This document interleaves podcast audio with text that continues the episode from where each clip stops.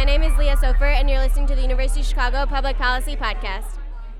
I have therefore considered it essential to relieve General MacArthur so that there would be no doubt or confusion as to the real purpose and aim of our policy. On my orders, the United States military has begun strikes against Al-Qaeda terrorist training camps. We must guard against the acquisition of unwarranted influence by the military-industrial complex. U S warships and planes launched the opening salvo of Operation Iraqi Freedom. After years of devastating cuts, we're now rebuilding our military like we never have before.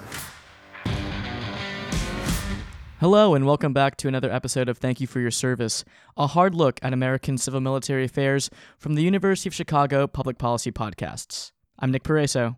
And I'm Thomas Krasnation. Today, we're excited to bring you an interview we recorded a few weeks ago with retired U S Army General Stanley McChrystal. General McChrystal graduated from the U S Military Academy at West Point in nineteen seventy-six, and he served until twenty ten. In two thousand nine, President Barack Obama appointed General McChrystal to lead the International Security Assistance Force, commanding all U S and NATO troops in Afghanistan. He served in this role for a little over a year before an article was published in Rolling Stone magazine that portrayed General McChrystal and his team as disrespectful of senior Obama administration officials. President Obama immediately relieved him of command, and General McChrystal retired from the Army. Since then, he has taught courses at Yale University and started a consulting group. He has written several best-selling books on leadership, including his latest, Leaders: Myth and Reality, and he's been in the news recently for his criticism of the current presidential administration. Just one quick note before we get started with the interview. In this interview, you'll hear the word joint a bunch of times, as in the Joint Staff and Joint Special Operations Command. In the U S military, the word joint refers to the integrated and cooperative efforts of multiple different military branches, like the Army, the Navy, and the Air Force. Before he became the International Security Assistance Force commander, General McChrystal famously commanded Joint Special Operations Command, which consists of several thousand troops from different military branches' elite special operations units, such as the Navy SEALs and the Army's Green Berets. At two other times in his career, General McChrystal worked for the Chairman of the Joint Chiefs of Staff, helping the military branches work together.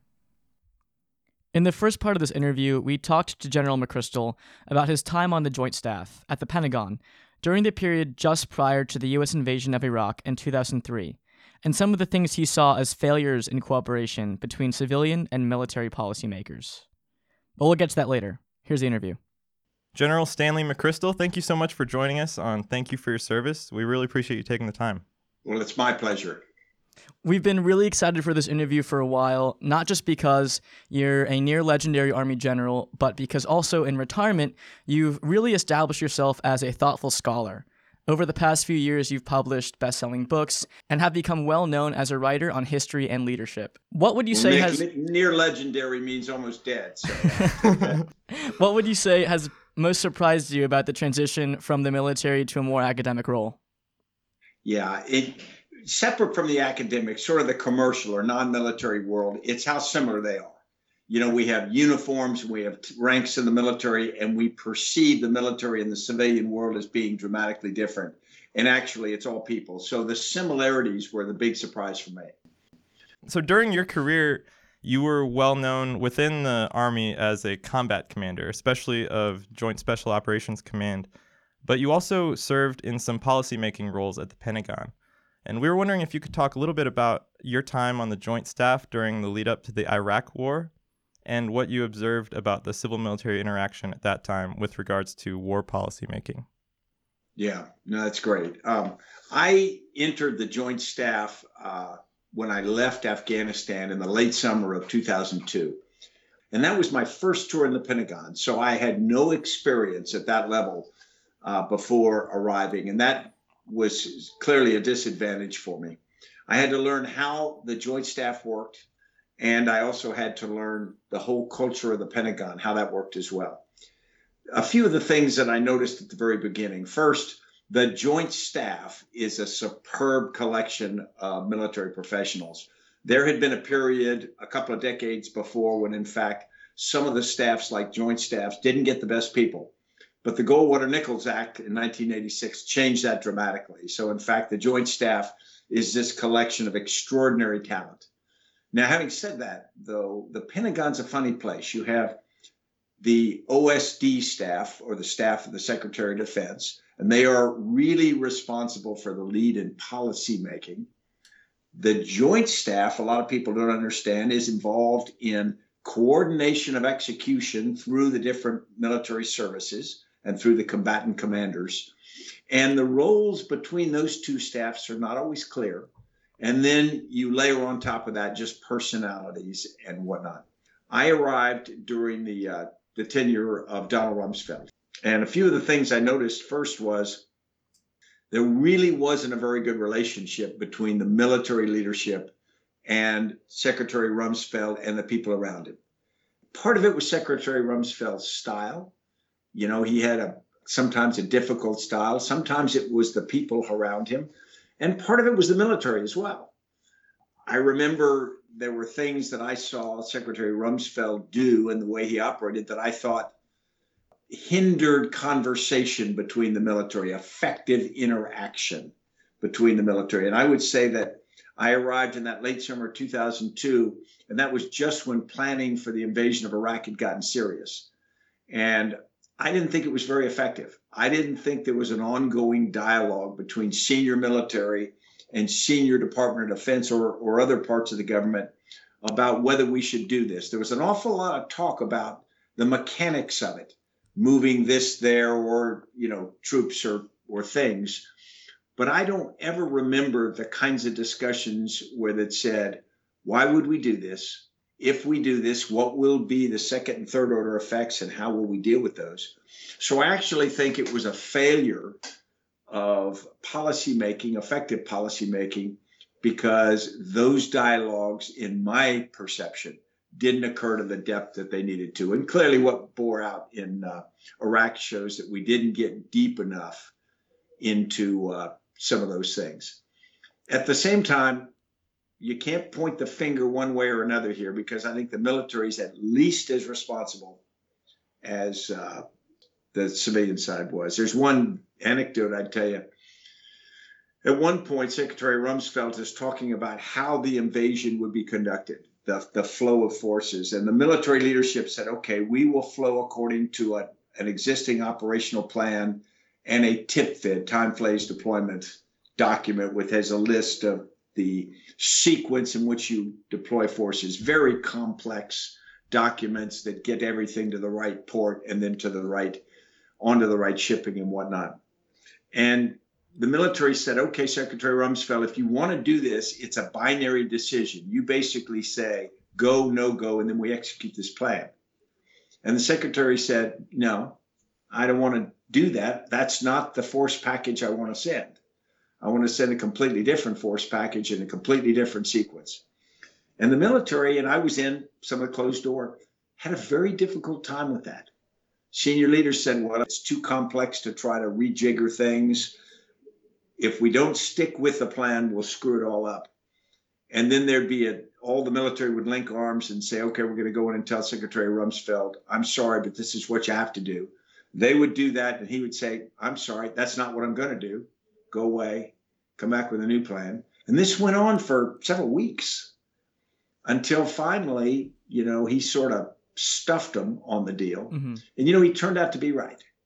He turned out the military could change it. They could send things in different order. They could be that adaptable when he forced them to be.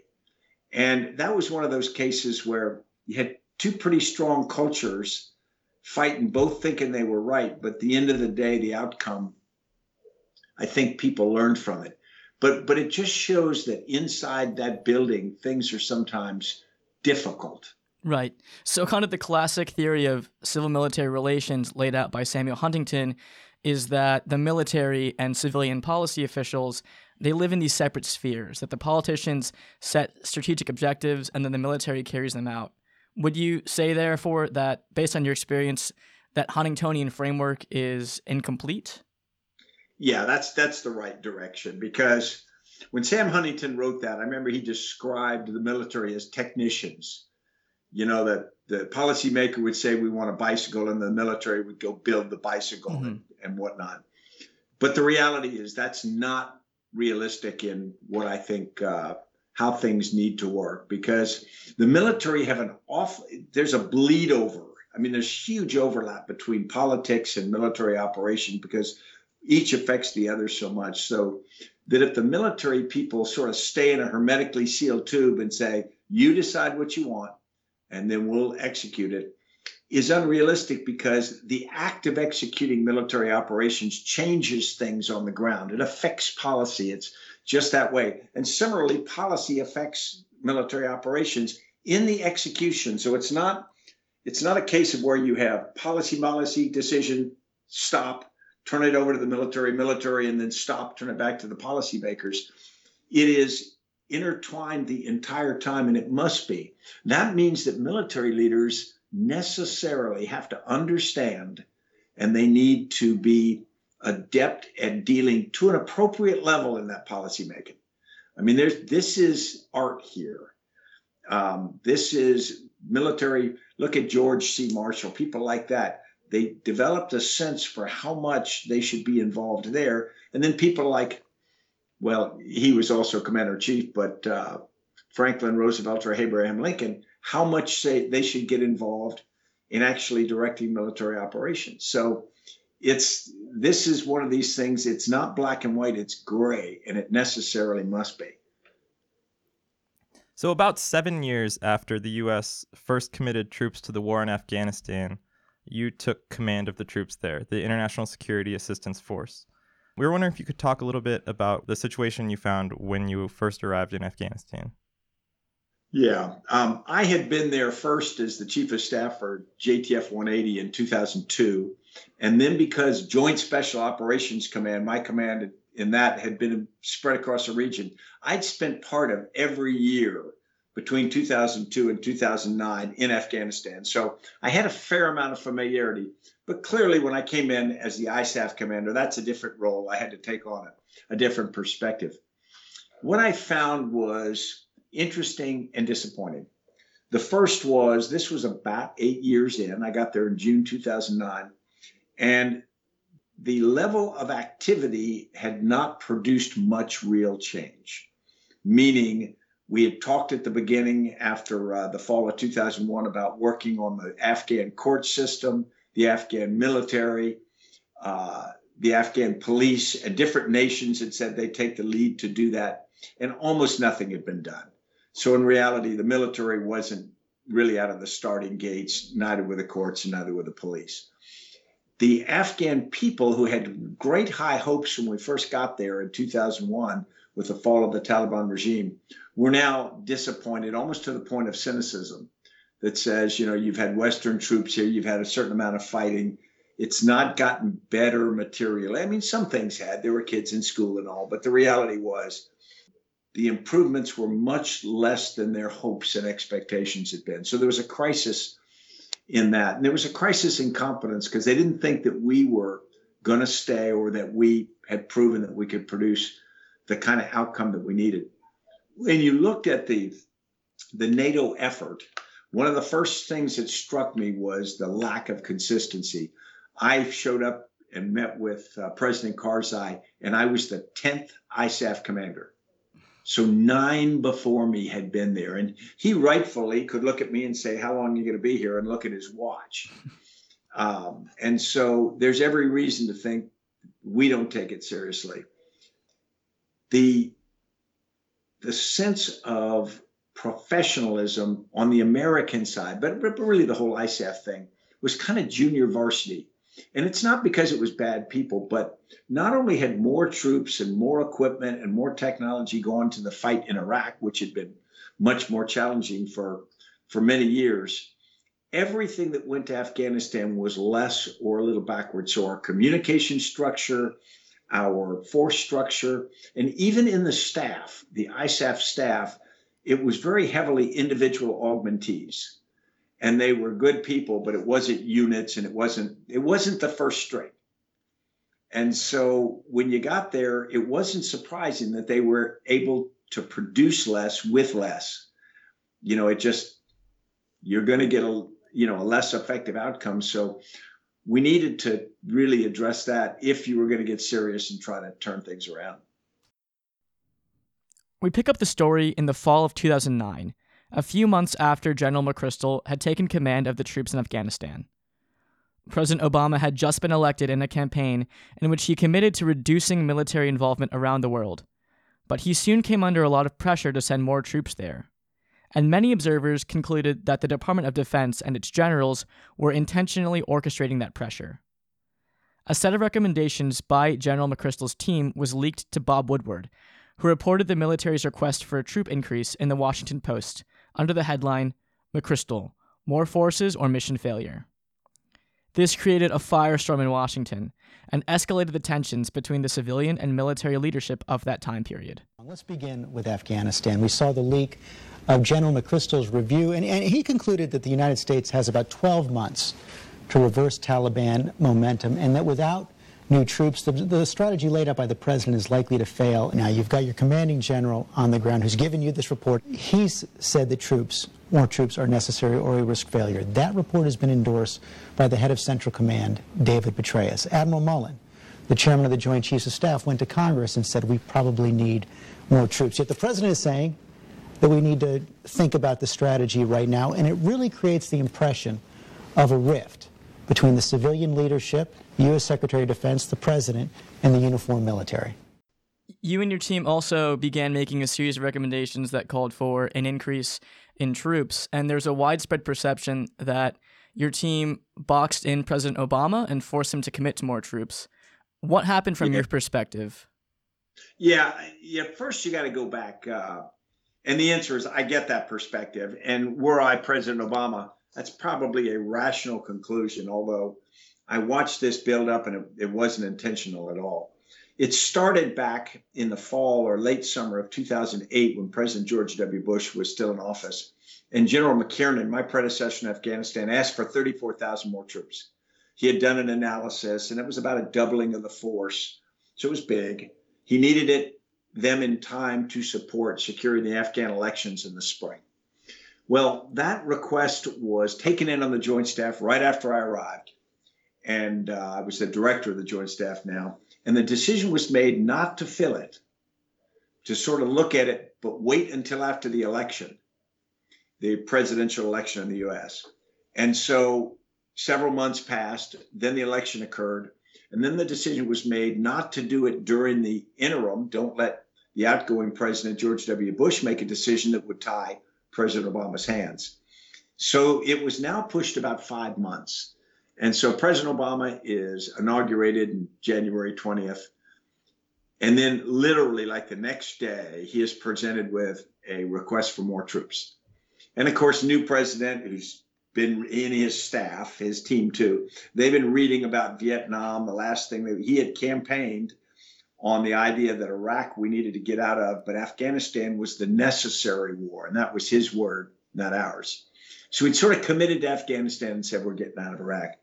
And now he gets told, you need to send a lot more troops to Afghanistan. And I don't think that had been in his mind or his team's mind. And they go, whoa, stop. We need time to look at this. And then they're told, well, you don't have time because we got to get them there for the election. Now, the Department of Defense wasn't trying to, to jam them. But if you're a new team there, it's right for them to go, whoa, don't. Don't try to pull a power play on us. We're going to take our time, get it right. So this interface goes back and forth. I wasn't personally involved, but as director on the Joint Staff, I'm, I'm peripherally involved. And then some things happen which really undermine confidence. So, for example, they were told we need thirty-four thousand troops. And the people in the White House came back and said, well, how many brigades do you need? And I think the answer was four brigades. And they said, well, how many people in a brigade? And I think the answer they gave them was like three thousand people. So somebody took a cocktail napkin out and said, okay, three thousand times four, that's twelve thousand people. You're asking for thirty-four. What's up with that? And then they got the answer, well, the rest are enablers. And then you go, well, what's an enabler? And, you know, it's kind of like, well, you wouldn't understand because we military people understand. And if you're in the White House going, hey, wait a minute, don't tell me what I don't understand. You don't understand troop numbers. Tell me what you want. Be specific. And so there was back and forth. The, mili- the military trying to give a right, clean answer. The White House being skeptical, naturally, but, you know, and so this distrust starts to grow. And the problem is people on both sides are good people trying to get a good outcome. There's no, there's no B S going on, at least that I saw. But you start this mistrust. And then President Obama approves some of them, I think in March. And he says, and some of them got to be trainers. And that was a little disingenuous because for political reasons, they decided to to color some of the troops a little differently than I think would have been completely straightforward. And this goes on. And then uh, the decision is made to replace commanders. And I'm sent in uh, June. And I'm told to do this assessment. I go over thinking that we wouldn't ask for more troops. From my times there before, I was convinced the first thing we needed to do was change the strategy. We needed to change how we were fighting the war, the mindset, and all these things, get reorganized. That was pretty clear to me. But I was told by the SecDef to do an assessment. Don't ask for anything till I've done it. Well, I get there, we start this assessment, and during the period I'm there, back in D C, politics are heating up about Afghanistan, and I'm not tied into that, interestingly. Um, and people are starting to question, should we be in Afghanistan at all? So in the process of doing the assessment, my team, they do some really detailed war gamings, they do computer simulations, they do all this stuff, and then they present me, we need forty thousand more troops. And I said, whoa, that's not going to be popular.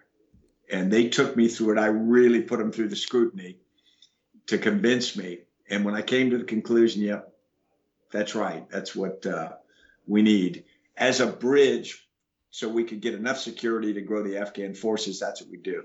So the bottom line was I did the assessment. After the assessment, right after we submit this requirement for forty thousand more troops. And that's where this mythology of the big power play came, you know, trying to force them that I was Westmoreland and, you know, you could put names to, to people trying to do this. All I was trying to do was execute the mission as I understood the president had given me. And we extrapolated that and we presented that to them for their approval. But, but you could understand where they're saying, wait a minute, we got Department of Defense pushing hard. These iconic military leaders, Bob Gates from the previous administration holdover as SecDef, had supported the surge.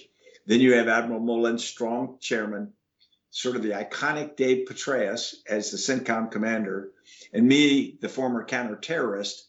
So you've got this unique set of personalities that I imagine you could, you know, step up and say, well, these people are linked arms. But that wasn't the truth. That's not what was happening. We were not linked arms. We were not doing this. We didn't want to ask for more troops. We were just convinced that militarily we had to have them to do what we were doing. But it started, and, and this is what's so dangerous about civilian military relations when they are not close. It's almost like the difference between the political parties now. When you can't have conversations about a lot of civil things, just normal uh, topics of life, you don't get together, you don't socialize, whatever.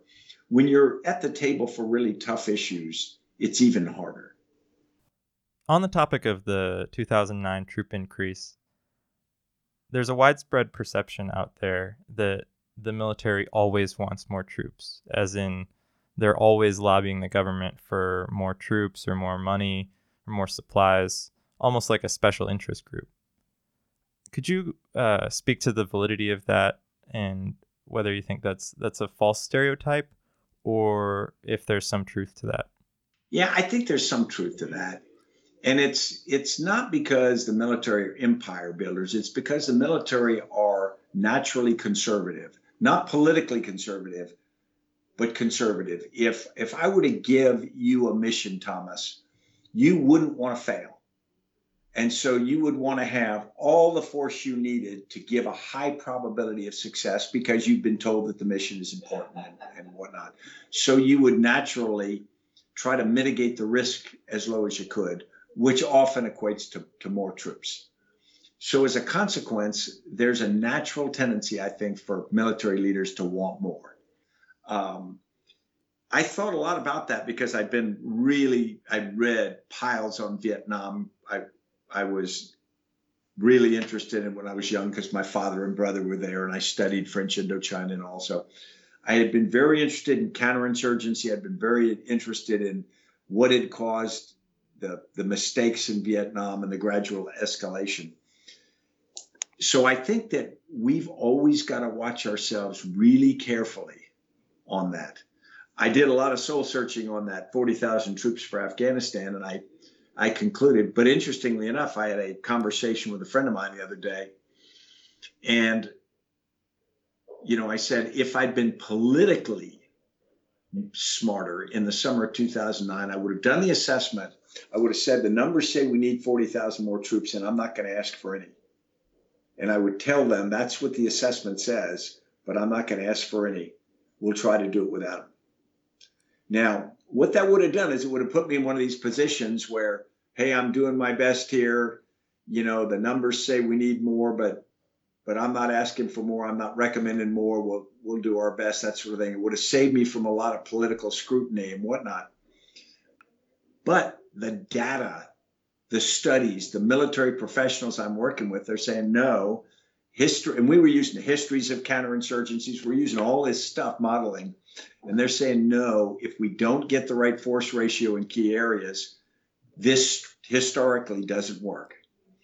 Um, it would have been a shrewder move not to ask for any, but to give that data, that analysis to the senior leadership. But I'm not sure it would have been as, as intellectually honest as Sam Huntington would want me to be. Because Sam Huntington wants you to measure and then tell him how long it is and what you need. Um, and, and interestingly enough, I smiled, Nick, when you brought it up, because I had met Sam Huntington when I was at Harvard, and uh, he had written Clash of Civilizations at that point and whatnot, and he was sort of an icon. But I kept telling my staff in Afghanistan, we don't own this war. This is not our war. We are technicians. We are going to try to do the Sam Huntington model here. They're telling us what they want done, and we're going to tell them what our calculations say is needed. But you find out even that doesn't work, mm-hmm. because those requests for troops became my requests for troops. They weren't the result of analysis. Nobody wanted to hear that. People just wanted to go, Stan McChrystal wants more troops.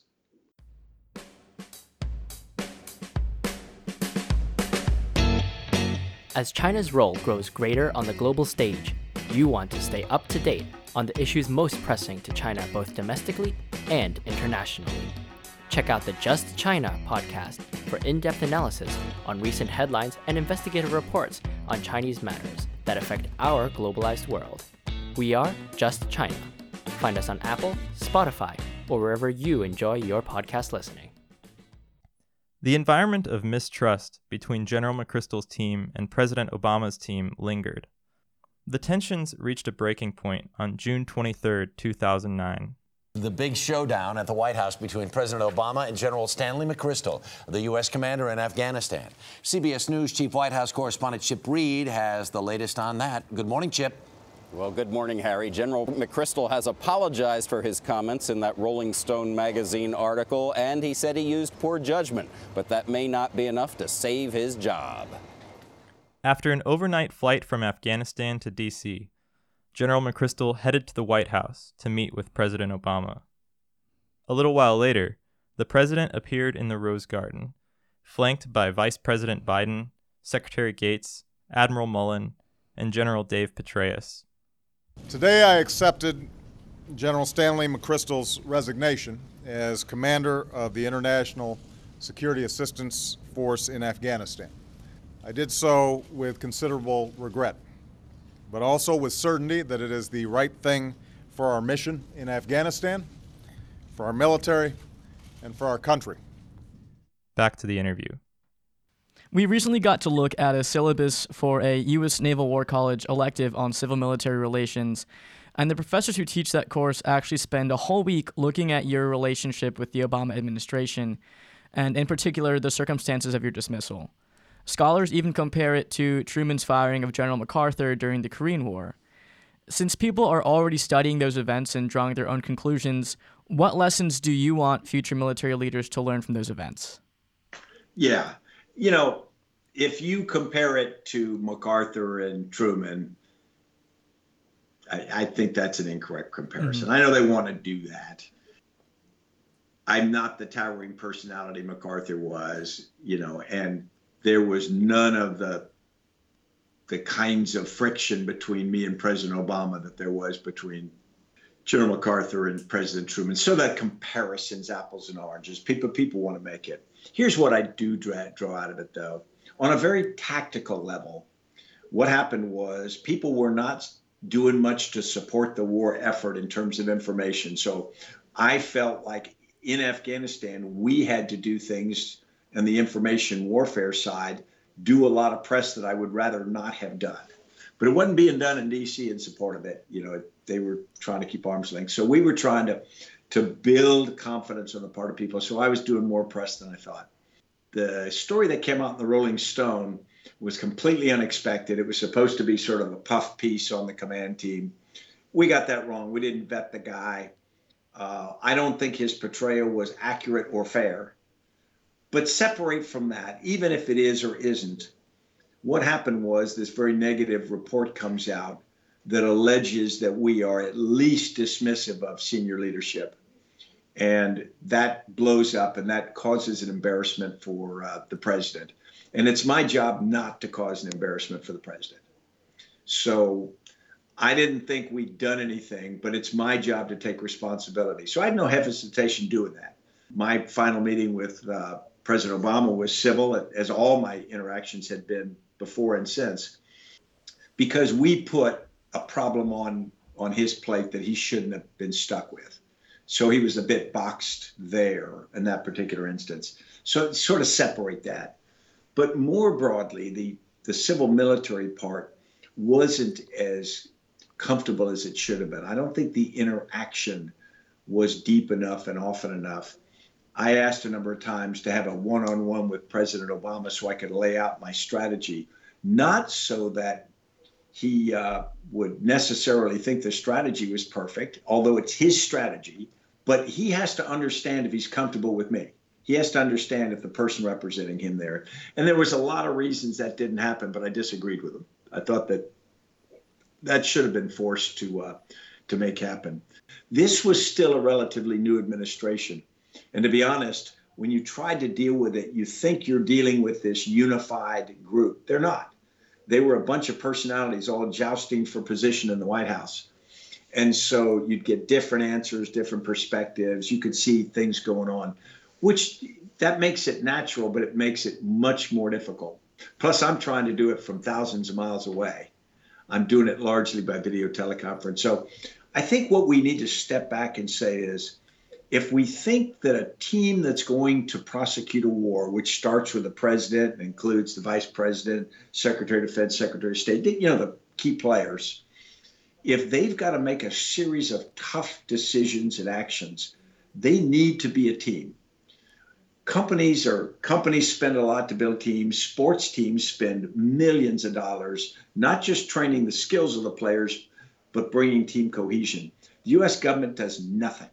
We take a bunch of big personalities, big egos, throw them into an incredibly difficult situation, and we expect this thing to work like a Swiss watch. And that's not my uh, experience.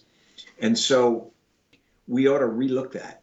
We ought to be respectful of the difficulty and complexity of the tasks like this, and we ought to figure out ways to, to help the government become more effective at doing it. In the aftermath of the Rolling Stone article that came out, how did you process the military's relationship with the press and with the media? How important is it, do you think, for the military to be transparent with the press, and how should that relationship work? Yeah. It is naturally going to be in tension, just like the press's relationship with government. That is their job. They have to be in tension. If they, I remember in uh, the spring of two thousand three with the initial invasion of Iraq, I was in the Pentagon at the time, and we did that embedding, and reporters went with the American forces for the invasion of Iraq, and they quickly became absolutely co-opted by the U S military. When you ride in the back of an armored vehicle with a bunch of privates, you fall in love with them. And so they literally lost their ability to be unbiased observers. And they kind of knew that. They, after the fact, at first they, they sort of celebrated it. Then after the fact, they said, wow, we, we went too far. There has to be a tension. They have to be the people always looking under the, the rocks. And, and so you're not going to be buddies with them, and you shouldn't try to be. My experience really goes back to the tail end of Vietnam, when the American military came out of Vietnam with this great mistrust of the press. Almost this idea that the press was the reason we didn't win. Now, that's not the reason we didn't win, but there's a certain percentage of the military that, that drew that conclusion. And most of the military drew the first conclusion was stay away from the press. Literally just stay as far away as you can, say nothing. And then they realized that wouldn't work. And then we went through an era where we said, we'll manage the press. We'll get really good at managing them. We'll teach people press skills. We'll bring the press in. We'll make them our friends. And we'll we'll get the coverage we want. And that's not true either. We went through that sort of in the nineties. Th- that's not realistic either. Uh, I think that the best, interestingly enough, the best view of the press came out of a quote from Dave Petraeus one day. We were in a meeting in Baghdad, and one of his guys, staff officers, came in and was complaining. He said that the press is not fair to us. You know, we opened a, a kindergarten this week in Baghdad for young Iraqi kids, and the press won't cover it. All they want to cover is the fourteen car bombs. And, and Petraeus just stopped him. He said, hey, as long as fourteen car bombs are going off, that is the story. What we have to do is change that reality and then hope that they cover things honestly and, and accurately going forward. And that was a pretty, at that point, Dave was pretty seasoned interlocutor with the press. So I think that what I drew from the Rolling Stone is the first thing I would not say, stay away from the press. Don't extrapolate what that writer did as being indicative of what every writer's going to do. However, always go into every press interaction in a mature, realistic way, understanding what their role is, understanding what you're trying to do. And transparency is usually better than not. You know, I'm not saying you got to tell everybody everything all the time, but I'm saying that I I told a lot of people, don't draw the conclusion from what happened to me that we shouldn't interact with the press. Draw the conclusion as we could have done that interaction better. Mm-hmm. On that note about the press, recently you've gained some attention for your criticism of President Trump and his response to you. There's been a lot of debate in the civil community about the role of retired officers in politics. Yeah. Some scholars, like retired Admiral Mike Mullen, say that they should be extremely careful about what they say because speaking out can politicize the military. And others simply argue that retired officers are now civilians and they're free to exercise their First Amendment right as they see fit. Where do you place yourself on that spectrum? Yeah, much closer to Mike Mullen. I think that retired officers have to be very, very careful about it. And we do because everything we do casts a shadow on the active force. So if a retired officer gets out and goes very political, people in government look at all the active duty and they start to wonder, what's that person's political leanings? What do they think? Where are they going? And then you you can start to have either a view of the officer corps as politicized, or even worse, the officer corps starts to become politicized. And that's that would be just a, a huge problem uh, for the nation. So I'm much closer to where Mike Mullen is. I was very disturbed by the two thousand sixteen election campaign, you know, where people got political and whatnot. I spoke out uh, about President Trump this time after a lot of soul searching on it. And as you notice, I didn't speak about his policies. I didn't speak about his politics. What I what I concluded, and I, as I say, I spent a long time agonizing over this, was we had crossed a line. Um, the president had started not only attacking people like Jim Mattis and others, and it's okay to criticize certain people. And I thought that had gone way out of line.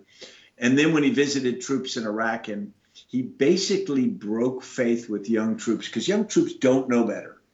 And if a politician or leader goes out and gives heavy, heavily politicized things, he's breaking the not just the norm, but he's violating the trust that people have in that relationship. It's almost like the sexual predator thing of superior subordinate. And I was hugely bothered uh, by his actions there. So my problem with President Trump are around the basic values that he brings to the job. I mean, his personal values and the rest of his life are his personal issue. I mean, there's personal business. How they affect the job as commander-in-chief in the presidency do matter. They matter a lot. I see it with allies and whatnot.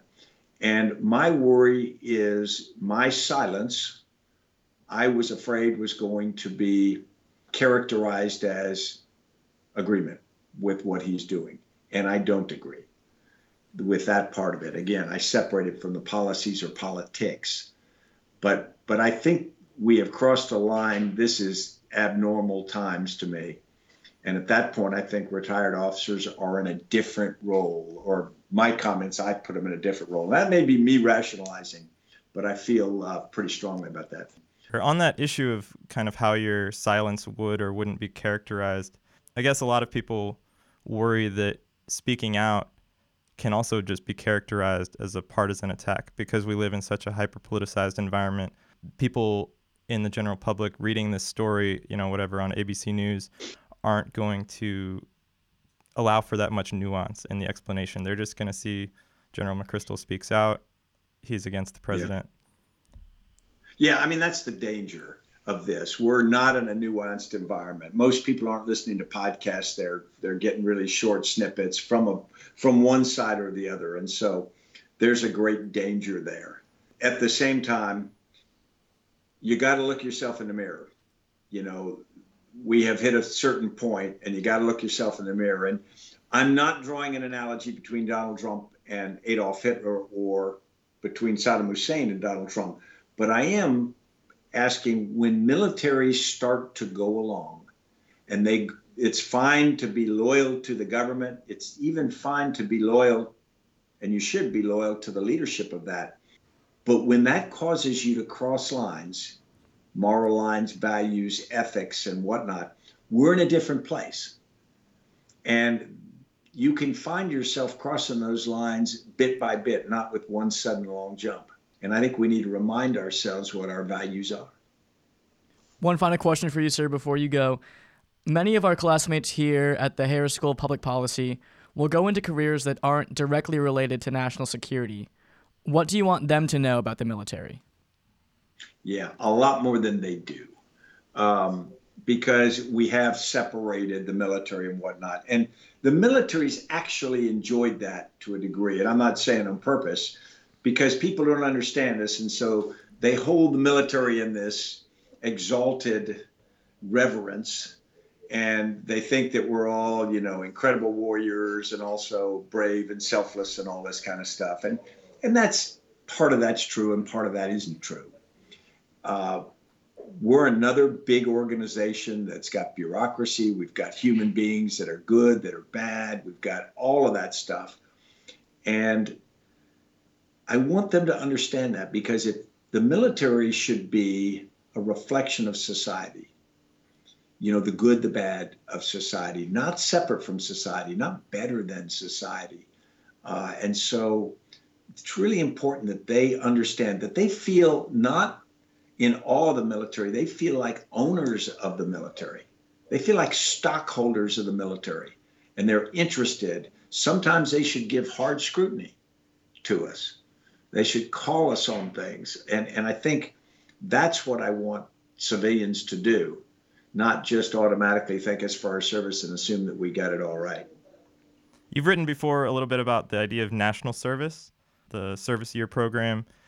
How how to what extent do you think that policy solution could kind of solve some of these problems?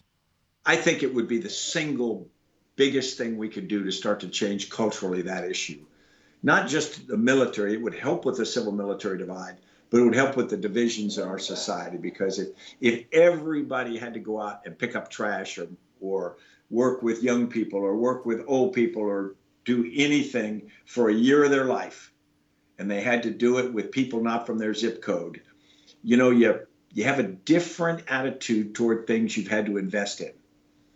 And I think it would change the way we think fundamentally. It also would do a lot of other second, third order things. People vote at three times the rate if they've done national service. You'd keep a lot of people out of prison. You just, you would create a different mindset. Mm-hmm. And that wouldn't be a bad thing. Sir, we really appreciate you taking the time to join us. And we really appreciate all your thoughts and your service as well. Well, thank you guys for all you're doing, and best of luck. Thank you, sir. Take care. Thanks for joining us for this episode of Thank You for Your Service. Be sure to follow us on Twitter at TYFYS underscore podcast. And don't forget to subscribe on iTunes, Spotify, or wherever you get your podcasts, so you'll get our next episode as soon as it's released. Thank You for Your Service is produced by Haz Yano, Ashwarya Kumar, and Mary Martha McClay. Our publisher is David Raban. Special thanks to Jess Blankshane, Jim Golby, Morgan Wade, and David Axelrod for their help with this episode. This podcast is a production of the University of Chicago Public Policy Podcasts and is in no way intended to reflect the official positions of the Department of Defense or any other military entity. I'm Thomas Krasnation. And I'm Nick Paraiso. See you next time.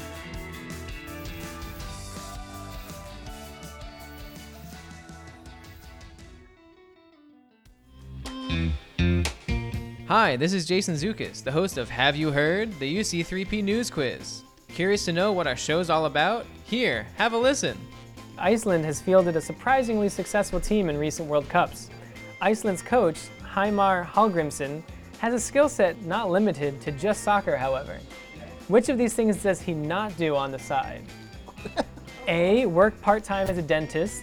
B, dress up as an Icelandic troll during Christmas time. Oh boy, or C, sell car insurance to friends and family. Oh man, I feel like he definitely does the troll thing. Like, I'm pretty sure. I wouldn't be shook if he was a dentist. I'm gonna go with car insurance. That's correct, he does not do that. If you enjoyed that clip, come check out all of our episodes by searching for Have You Heard? U C three P on your preferred podcast platform, or join one of our upcoming live shows.